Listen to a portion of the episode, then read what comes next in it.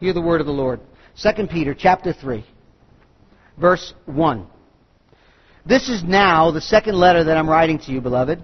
In both of them, I am stirring up your sincere mind by way of reminder that you should remember the predictions of the holy prophets and the commandments of the Lord and Savior through your apostles. Knowing this, first of all, that scoffers will come in the last days with scoffing, following their own sinful desires. They will say, Where is the promise of his coming? For ever since the fathers fell asleep, all things are continuing as they were from the beginning of creation. For they deliberately overlooked this fact that the heavens existed long ago and the earth was formed out of water and through water by the word of God. And that by means of these the world that then existed was deluged with water and perished. By the same word, the heavens and the earth that now exist are stored up for fire, being kept until the day of judgment and destruction of the ungodly. But do not overlook this one fact, beloved that with the Lord one day is a thousand years, and a thousand years as one day. Verse 9. The Lord is not slow to fulfill his promise, as some count slowness, but he is patient toward you, not wishing that any should perish, but that all should reach repentance. Verse 10. But the day of the Lord will come like a thief, a thief, and then the heavens will pass away with a roar, and the heavenly bodies will be burned up and dissolved in the earth, and the works that are done on it will be exposed. May God add a blessing to the reading of His Word this morning. As you already know, Peter's writing to several churches in Asia Minor, modern day Turkey. He's writing to a people who have been persecuted. He's writing to a people knowing that his last days, his last days are upon him. Nero is going to martyr him shortly. This letter, 2 Peter, is more of a, polemic letter than a pastoral as he defends against false teachers that have corrupted and infiltrated the church. In chapter 1, Peter declares that our salvation is the perfect life. Is the perfect life, the atoning death of Jesus, that we could never stand in the presence of a holy God, reconciled, forgiven, apart from Jesus. And if our salvation, he says, is genuine, transformation will take place. Transformation will take place. That's why he tells us we are saved by the gospel, but we are also transformed by the gospel. He writes in First, uh, Second Peter chapter one, verse nineteen. I love this verse. For whoever lacks these qualities, these transforming qualities, is so nearsighted that he is blind, having forgotten that he was cleansed by his former sins. It is the gospel that transforms us. And at the end of chapter 1, Peter begins to attack these false teachers that have infiltrated the church. And he begins with the truth. It's a wise man and woman who, who know the truth, who love the truth, so that when falsehood comes, they can see it for what it is.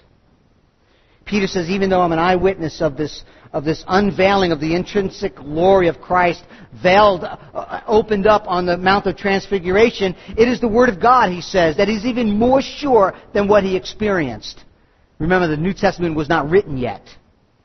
And then in chapter 2, we looked at in the past week or two, that Peter's in rare form, and he, and he with, with precision and with, with harsh language, begins to uh, reveal to us the disparaging character and the destruction of these false teachers. And you know, we said last week that sometimes, as a good dad, as a good pastor, as someone who loves others, you, have to shoot the wolves.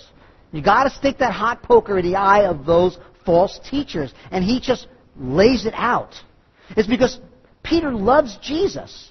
Jesus spoke that way, Matthew 23. Jesus, excuse me, Peter loves Jesus and loves Jesus' people, the church, and finds it necessary to point out the false teachers, and he nails them to the wall in chapter 2. He says they dis- secretly introduced destructive heresies. They even deny the one, Jesus, who bought them with his life. Peter says they are arrogant, they are immoral, they are sensual, they're adulterers, they're greedy, they're slanderers, they're selfish, and he says they're accursed children. Martin Luther said, with the wolves you cannot be too severe, with the weak sheep you cannot be too gentle.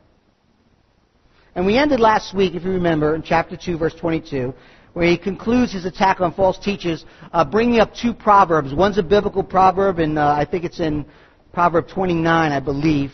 And then the other one was extra biblical when he talks about the dogs uh, returning to his vomit, the pig returning to the mud. And the point that he makes out, that he makes at concluding in chapter 2 is that dogs are characteristically returning to their vomit. Pigs, no matter how much you clean them, they're going to return to the mud. They're still a dog, they're still a pig. And his point is simple. There, there are false teachers in the church that have been baptized that have, that have been part of the church. They look like Christians. They were acting like Christians. And yet when all is said and done and time has gone on, they return right back to what they were, false teachers. 1 John 2.19 says, John writing saying that there were some that were among us, they were hanging out with us, they looked like us, and then they went out from us to show us that they never really were part of us. They never received a new heart a new life, and they returned to their old way. That brings us to chapter 3. Peter moves to a slightly different tone. It's not so much they and them, look at them, and he's pointing fingers at the false teachers. In chapter 3, he kind of softens his tone, and he talks about you. Look at verse 1. This is now the second letter that I'm writing to you, beloved. Slightly changed tone. He's, he's trying to encourage the saints here to stand firm on the, on the promise of God and to live in the moment knowing that what God has promised, this is for us, what God has promised, He will do. And Peter gets to the heart of the issue here in chapter 3. He brings together the scoffing, the mocking of the false teachers, and their lifestyle that comes from their beliefs their lifestyle that comes from their beliefs, which is lustful and greedy. They claim to know Jesus, and yet they won't submit to him as Lord. So as we look at this passage of Scripture, I'll give you three things, three headings, if you're taking notes, uh, that we're going to we're to see. Number one, Peter tells the beloved to, to, to, to live wisely, uh, to remember the promise. Living wisely, remembering the promise of, uh, and we'll look at that a little closely. Also, he points out that the heretics, the scoffers, are living lustfully because they deny the promise. And finally, Peter will go back to the beloved and tell him, listen, live patiently, and your responsibility now is to live patiently, proclaiming the promise of his coming. So those are the three headings that we're going to be looking at our text this morning. Verse 1. This is now the second letter, he says, that I'm writing to you. Some people believe he's returning to 1 Peter. I do. Some people think maybe it was written to a different people. It was still the second letter. I, think I take it for what it means, and he's writing a second letter. 1 Peter, now 2 Peter. And I'm writing to you, beloved, in both of them I'm stirring you up, your sincere mind by way of reminder that you should remember the predictions of the holy prophets and the commandments of the Lord and Savior through your apostles. What Peter is doing, Peter is reminding them, reminding us of things that we regularly forget. It's this. What you believe, not only about God in the present, and what you think, not only about God in the present, but what you think of the coming day, of the judgment of God on that last day, determines how you live your life today. That is why he says, I want to remind you uh, uh, uh, of recalling the Old Testament prophets. I want to remind you of, of what the commandments of the gospel of Jesus Christ and the things that he spoke. I want to remind you of the New Testament writers, the apostles, on, on the communication of the Word of God. And he wants believers to, to cultivate, to be able to stir up, he says, a sincere mind. Literally means wholesome thinking. You see, the heretics were scoffers they were scoffing and they were denying God's providence in history, and they were not only believing that lie, but that lie was then, was then transferred into the way in which they lived. And here's the big picture. What you think and believe affects the way you live today. Now, I mentioned this uh, a couple of uh, months back, and I just want to I want to mention it again. It's a great illustration to, to lock into your brain what and to remind you of what Peter is saying. Okay. Here's the illustration. So you could, you could see the connection. What we believe in the future changes today. Two men get on a plane. One man gets, goes on the plane, the stewardess hands him a parachute. Put this on. The man puts it on, doesn't really understand, puts it on anyway. People are looking at him like he's crazy. Like if a dude walks on the plane wearing a parachute, you think he's nuts. He get, puts it, and he, and he sits down. It's awkward. It's heavy. It's cumbersome. Everybody's laughing at him, looking at him like, that guy's crazy.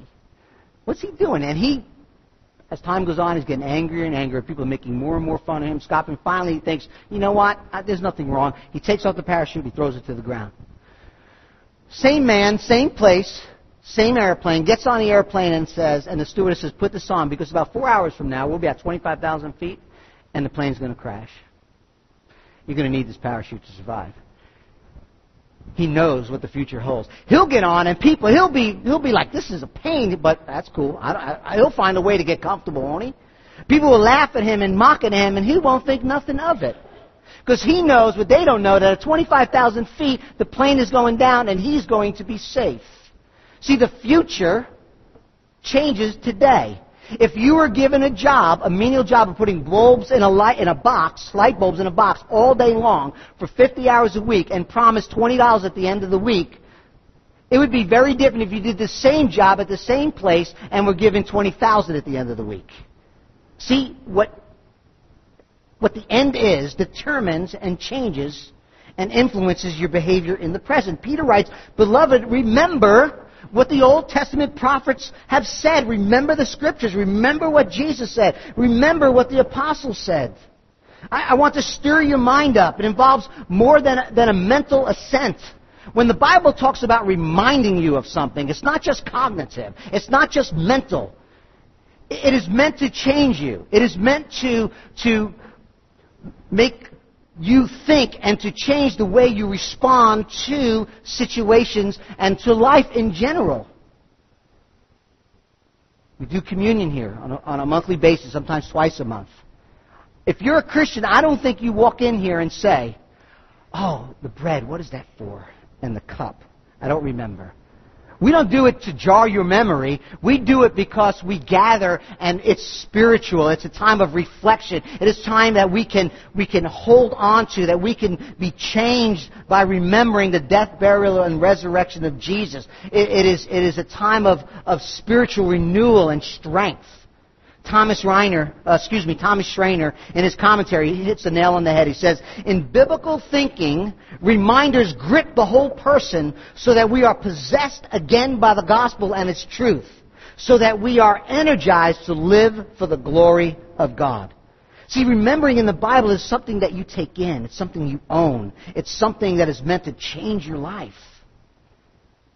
Peter wants God's people to remember his return to be able to discern spiritual truth because knowing and believing affects the way you live. I've heard it said this way we are to define our life and live it backwards. We are to say on that day when Jesus returns and I stand before him, I want to bring him glory. I want to hear, well done, good and faithful servant. And that's the day that I'm defining my life, and now I will live it backwards. Peter says, remember.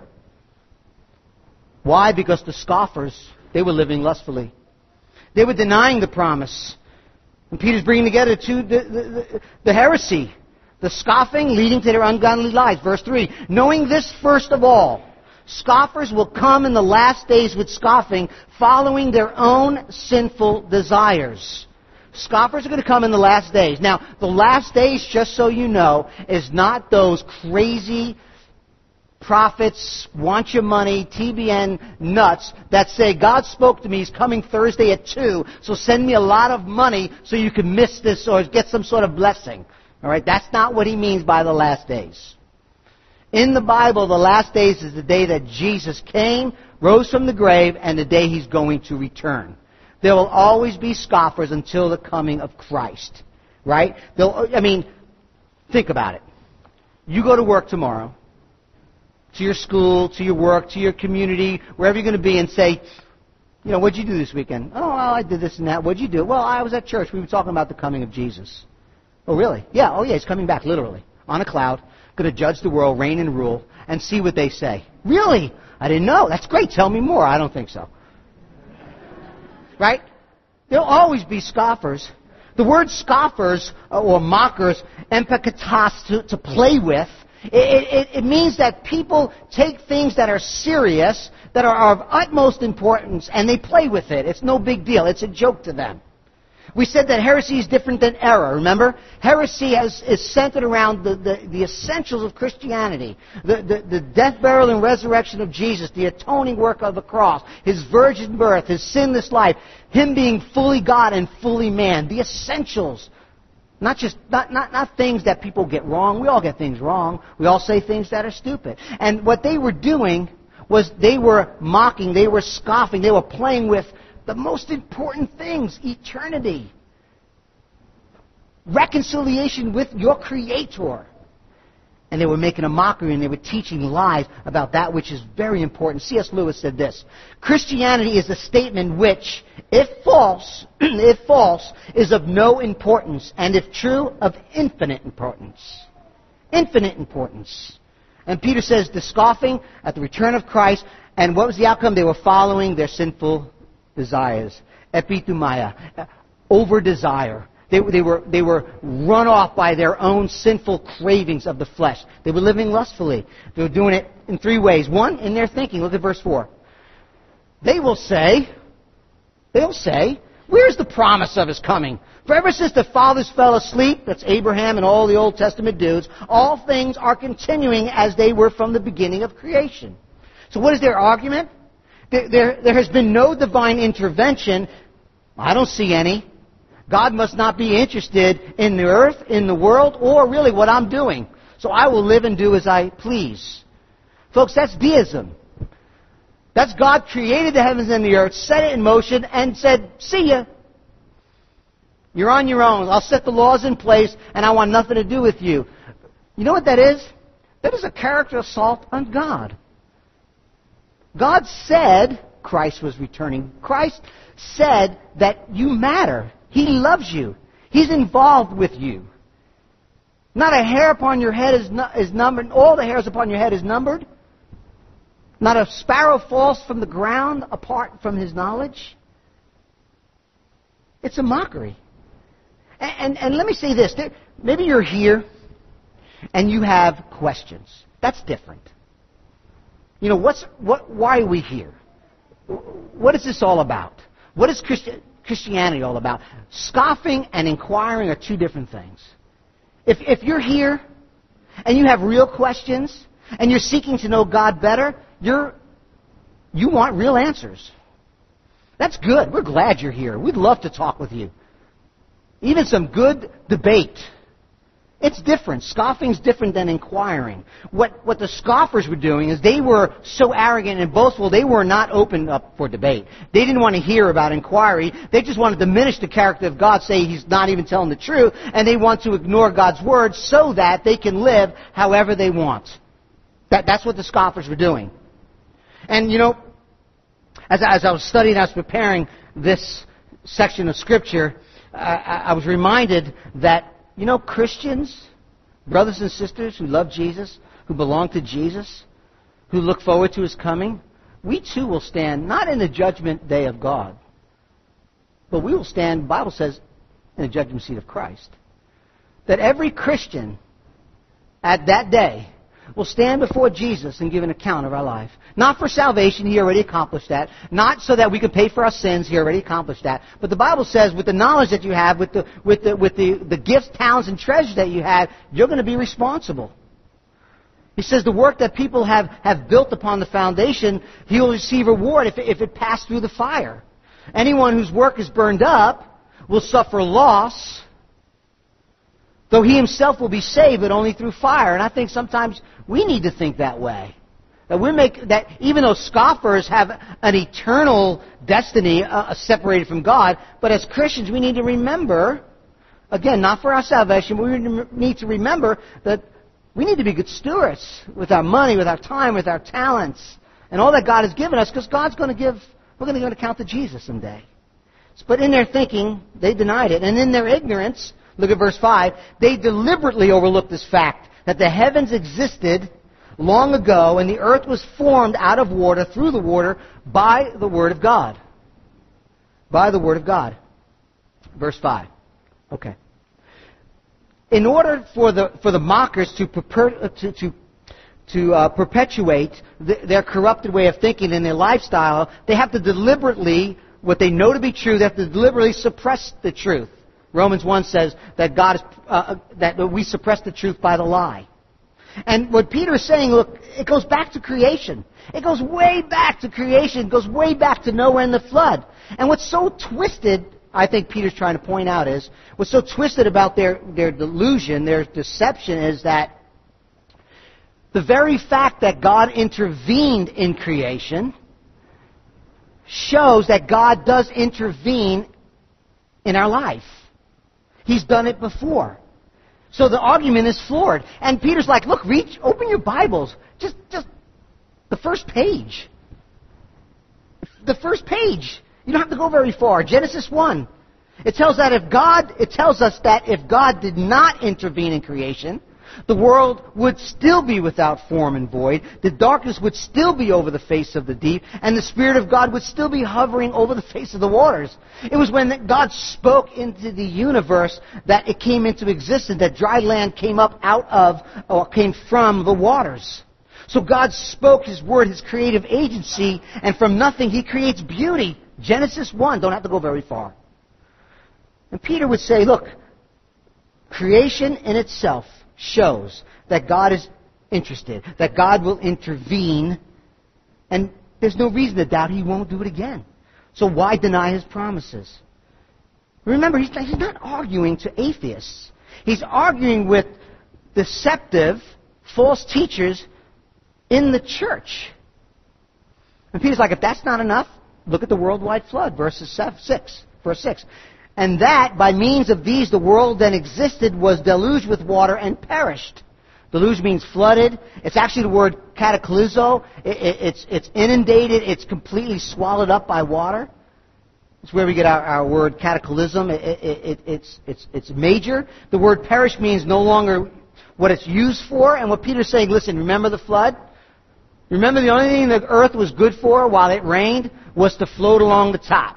That's all. Peter had already mentioned earlier that in Noah's day it was just a prequel of his judgment, and now he's bringing it back up again, and he's saying, listen, the scoffers are no different than the days and when Noah and all the people in Noah's day who never saw rain before were scoffing and laughing and living life and saying nothing has changed day in day out. That crazy dude is building that wooden thing, and we don't see. That was a hundred and something days. We didn't see no change until they were sucking in water, right? The flood was a cataclysmic event worldwide that changed the earth. The scoffers deny that truth. The earth was spoken into existence. The scoffers deny that truth as well. No different today. There's no different today. And here's the thing. If God is not a personal creative being who created the universe, right? Then there's no judgment. Mock away. But if you're here today and, and you acknowledge and you believe that there is a God, he, he has created the universe, then to scoff him and to mock him of his coming promised judgment is to have no intellectual integrity. It's sort of like the mom who loves to cook and creates a, a wonderful dish and meal for their kids. And when she puts that on the table, the kids come in and scoff at her and mock at her and, and, and laugh at her, and she's expected to say, Oh, that's okay. Just ridicule me, scorn me, all that I've done for you in love. It really doesn't matter. Mom's going, No, I don't think so. If there's a creative God, to mock the promise of his coming is to mock him. You can't have it any other way. So it's in their thinking. Okay? It's, it's in their thinking. It's in their ignorance. And look at the foolishness. Look at their foolishness. Verse 7. By the same word, that creative agency of God, the heavens and the earth that now exists are stored up for fire, being kept until the day of judgment and destruction of the ungodly. And, and, here's the crux of the matter. God intervened at creation, God intervened at the flood, and God will intervene in the future. He's building his case, right? This happened, this happened, and this will happen. He's storing up, literally treasuring, uh, constantly maintaining it until the final judgment of God. After I graduated um, in 1982 uh, from the Department of Corrections, I was deployed, sent to Sing Sing Correctional Facility in Westchester County. I was two years old when I went, and that's why I well, when I got there, one of the things about the facility that I saw was what they call the death house. The death house was down by the railroad tracks, and it was this big building, and in it was a place where they, they, they did all the executions. And when I got down there, everything was just about the way it used to be during the time of execution. It's been a long time since we've done those. And, uh, and I'm not arguing here or there. I'm just giving an illustration. You can email me later. Um, and I, when I went into this building, what I noticed, everything was kind of set up the way it was. There was an officer station in the middle of this building where they kept the prisoners, and in the in that in that area, the cells were semicircle. I think there were seven or eight, and the officer would sit and see all seven cells all at once. He'd be able to see everybody from that one location. The first cell, or the last, depending on where you count, but the first cell had a steel bar in the front, go in and out, and had a back door. That back door led to a small hallway, you might saw it in movies, that led to the chair. I know it's kind of morbid. You're thinking it's Sunday morning, you really have to go there. The point is, they're kept they're watched. They're guarded. They're not going anywhere until the call for their execution. Until they're called and summoned for their execution. They're being kept. They're being secure. They're being watched. They're waiting. That's what Peter's saying. But where the illustration that I just shared with you goes south is we may say, you know what, they deserved it. Peter says that it's being kept for the ungodly. You know, the ungodly is not those that deserve it in the sense of the murderers, the rapists, the bank robbers. It's for the moral. It's for the upright.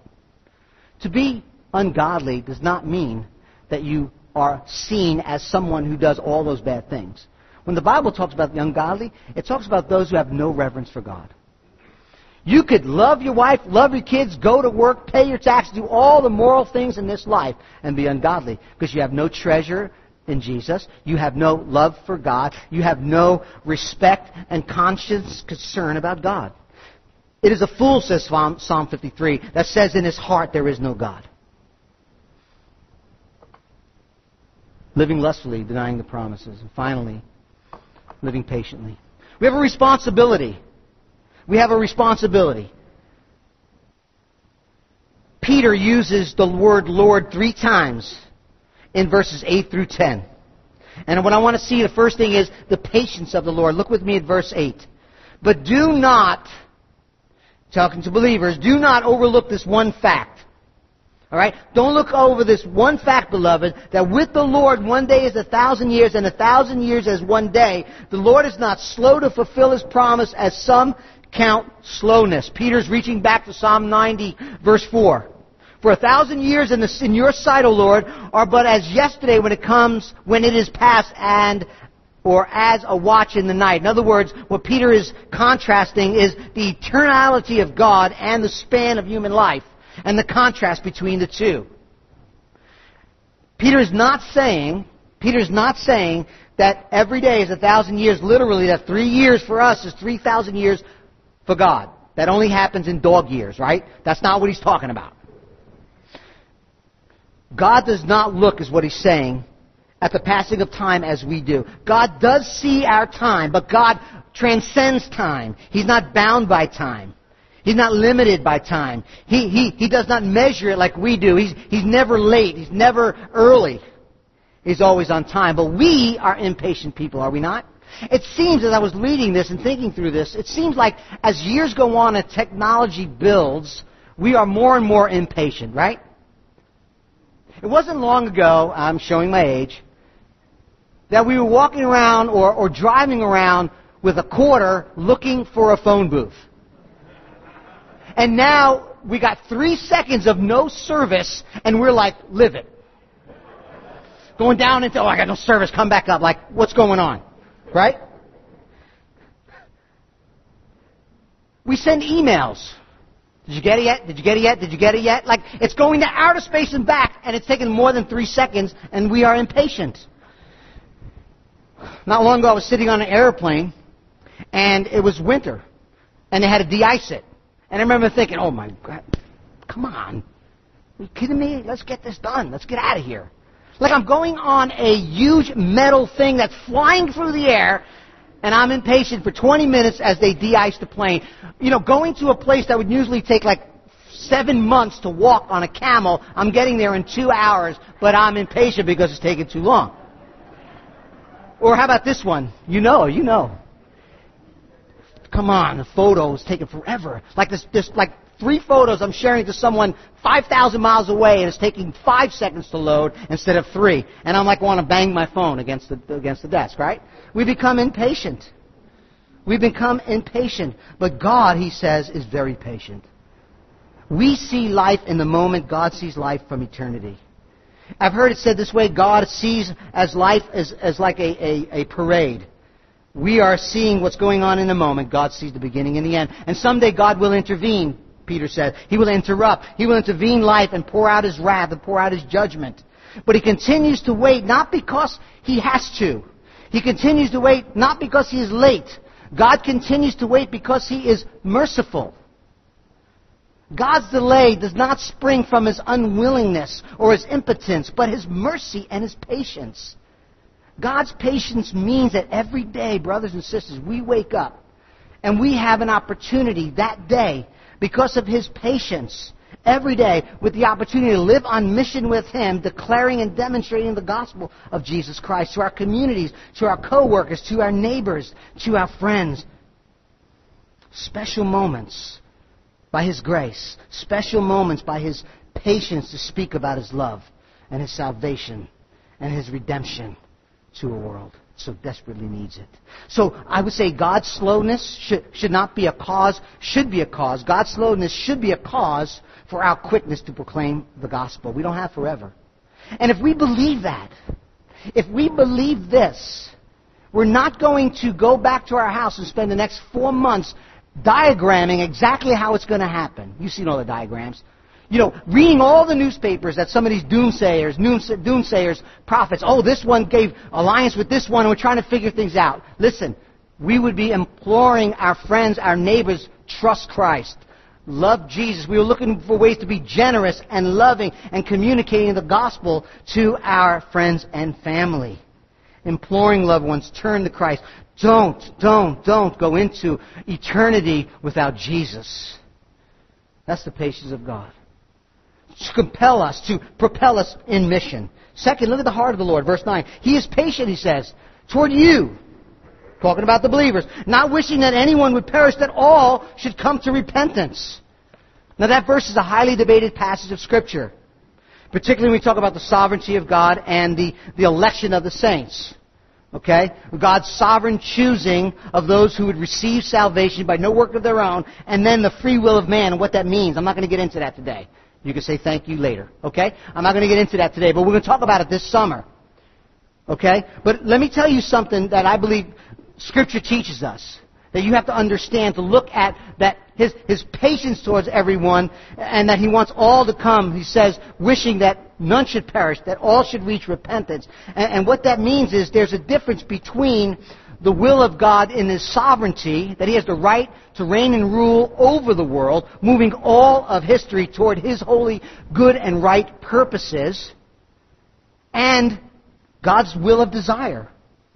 There's a difference between God's sovereign will, His decreed will, what will happen, and His desired will. Psalm 19:21 Many are the plans of the mind of men, but it is the purpose of the Lord that will stand. Understanding the different wills of God.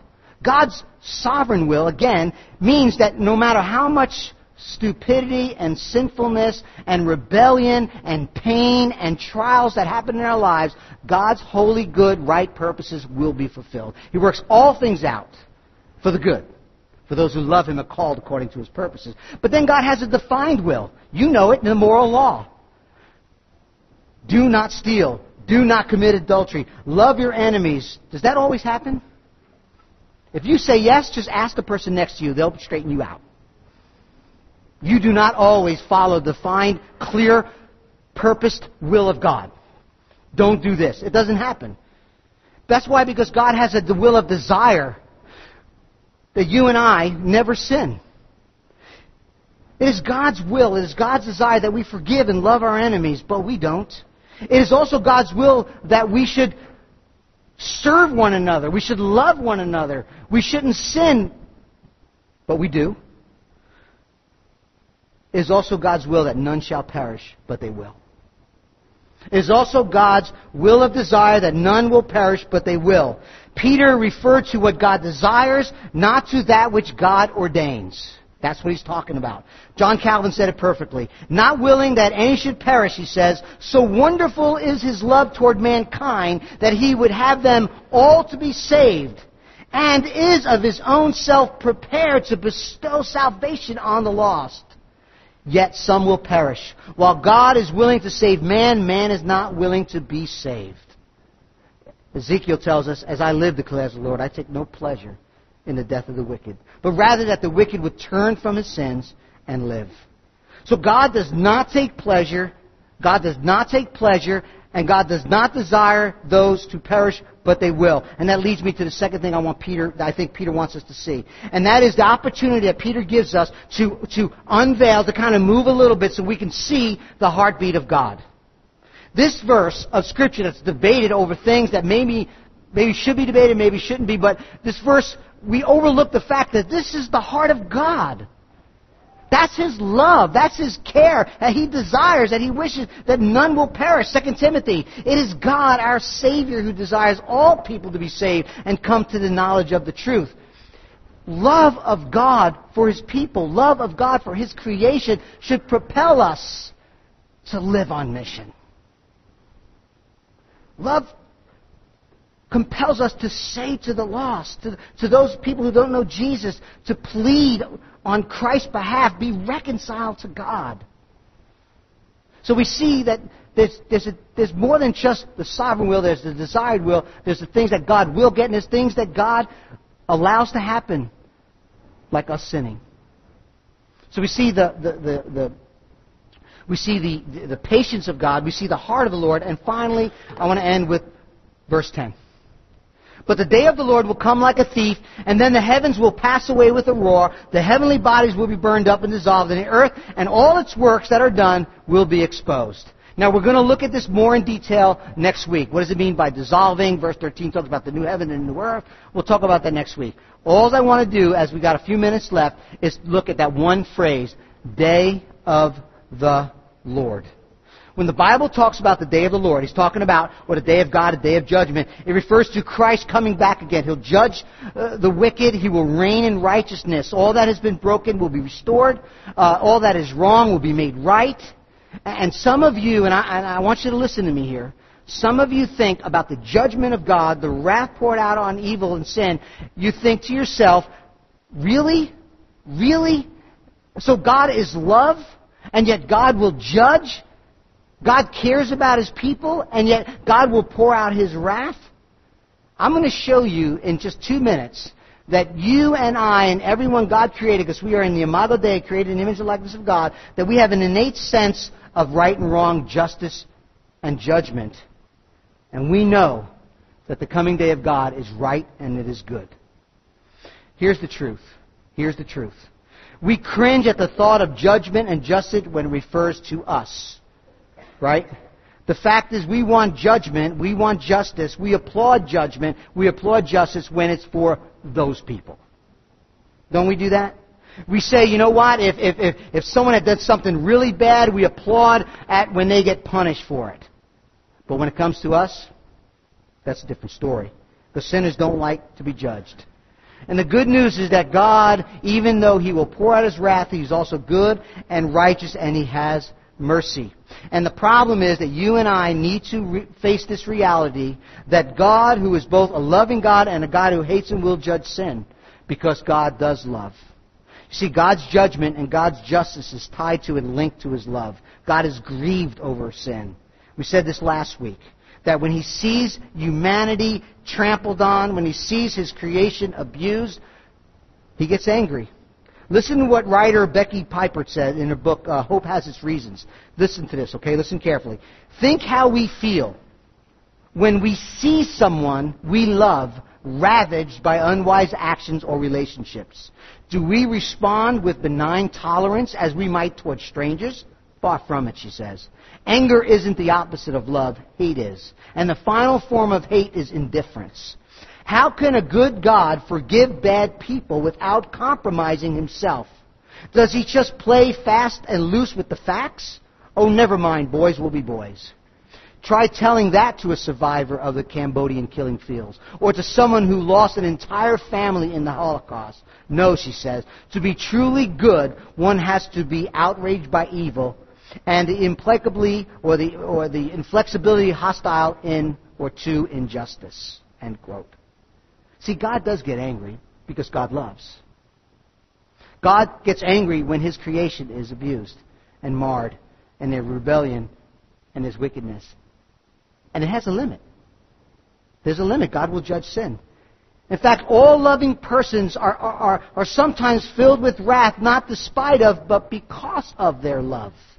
Friends, if God let injustice go unrestrained, we would take the finger he made, the breath he gave, and curse him. That's what we would do. Mark Dever in um, Mark Dever in, in Capitol Hill Baptist Church uh, in Washington said this: Justice is an obvious expression of goodness. Wrongs righted, vindication, restoration, that which should be being restored, that which shouldn't be being extinguished and removed. The world being put right truth winning out, clarity, honesty, lies being revealed, deceptions being ended, quarrels being forever settled, rights finally having might, there's a bracing cleanness to justice. Who can deny it? Nobody here. Deep in our hearts, we know that. Deep in our hearts, we know that things are broken and that we want healing. Things are wrong, we want to be made right. But, folks, let me tell you something about the day of the Lord. It's not just wrath the day of the Lord is the day of Jesus. We celebrated Father's Day last week, and hopefully it was their day. You guys got home a little pampered a little bit if you're a dad. Maybe remember a day in your life that was very significant. A wedding, birth of a child. I was recently at a wedding, and, and the woman that was getting married, the young girl was getting married, everybody kind of pampered her on her day. What do you need? What can we do for you? Then it happened on the day. They, they take center place the relationship that you have with your kids take on a special honor for that day. Don't they? You take a supportive role because it's their day. You see, some of us approaching the day of judgment, the day of Jesus, like that, we rejoice. We rejoice. That's the way we await His promise coming because we know that when He finally comes, He'll take the center stage. The sinners will be judged, and that all that is broken will be healed, and all that is wrong will be made right. And we long for that. Yet we know in our own hearts that He's coming to judge sinners, yet we are that too. So how do we go from the day of wrath, hiding, running, to the day of rejoicing? The gospel. You and I can stand on the day of judgment when we when we embrace the truth that the one who stood in our place on the day of judgment, his name is Jesus. The Bible says in Mark 15, while Jesus hung on the cross on the sixth hour, darkness was over the land until the ninth hour, three hours. Darkness overtook the cross and the land and representing judgment against evil, sin, and rebellion. And God was saying through that judgment, God was showing that on the cross was the place of our judgment. That's precisely what Jesus was experiencing. What was coming down on Jesus on that day was Judgment Day. Three hours, 180 minutes that Jesus paid our sin and redeemed us. He's not just an angry God, listen, and a wrathful God, or a weeping God and a loving God. He's both. He's both. He doesn't only judge evil, but he also takes the hell and judgment himself for us on the cross our sin, our folly, our stupidity. And when you know that, not just cognitively, when it changes your heart, shapes your life in a way that right now Jesus is taking his rightful place at the center of my life, we rejoice at his coming. And how do we get there? Peter says it in verse 9. How do we get to that place of the coming wrath to the coming king, rejoicing? He says right in verse 9. He does not, God is patient toward you, not wanting anyone to perish, but that all should get their life in order. No, that's not what it says. Or that they should treat people nicely or go to church. No, that's not what he says. He says he wants no one to perish, but everyone to repent. See what he's saying? He is, he is saying it's not the good, it's not the self-controlled, it's not the moral, it's not the ones who get their lives together who could stand on the day of judgment, it's those who can't and acknowledge it. It is the one who admits they are not good, they're not able to stand. Those are the ones that can stand on the day of judgment. Repentance is a change of mind, a change of heart, a change of will. It's a gift that God gives us to those who acknowledge that our main problem in life is our sin, centering our lives around me, being my own Lord, my own Savior. And Jesus, the coming King and Judge of the world, will take center stage. Everything broken will be healed. All the rights will be wrong. And I, I implore you, don't wait till that day. Turn to Jesus today. He bore your sin today. He took the judgment you deserve today. Jesus said, Whoever saves his life will lose it. Whoever loses his life for my sake and the gospel will not save it. For what does it profit a man to gain the whole world and forfeit his soul? What can a man give in return for his soul? No matter what you do, no matter how hard you try, the judgment of God will come. It'll either fall on you or you will trust it fell on Jesus. My hope, my prayer is that you trust Jesus. So we're going to respond as the band comes up. And I'm going to ask you one question as we respond. Are you going to sit on the throne of your life today and stand in the judgment of God to come?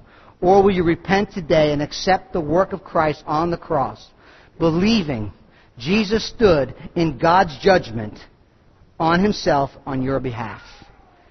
The mockers deny the coming of Jesus. I implore you in love, Jesus is coming. He will judge the world.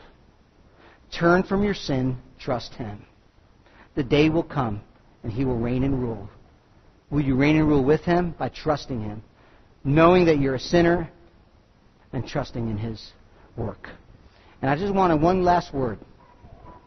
If you're a believer here today, I, I hope this stirs you up. Not, not, not guilty. I'm not trying to make you feel guilty. Okay? I'm saying that we get to join Him on His mission.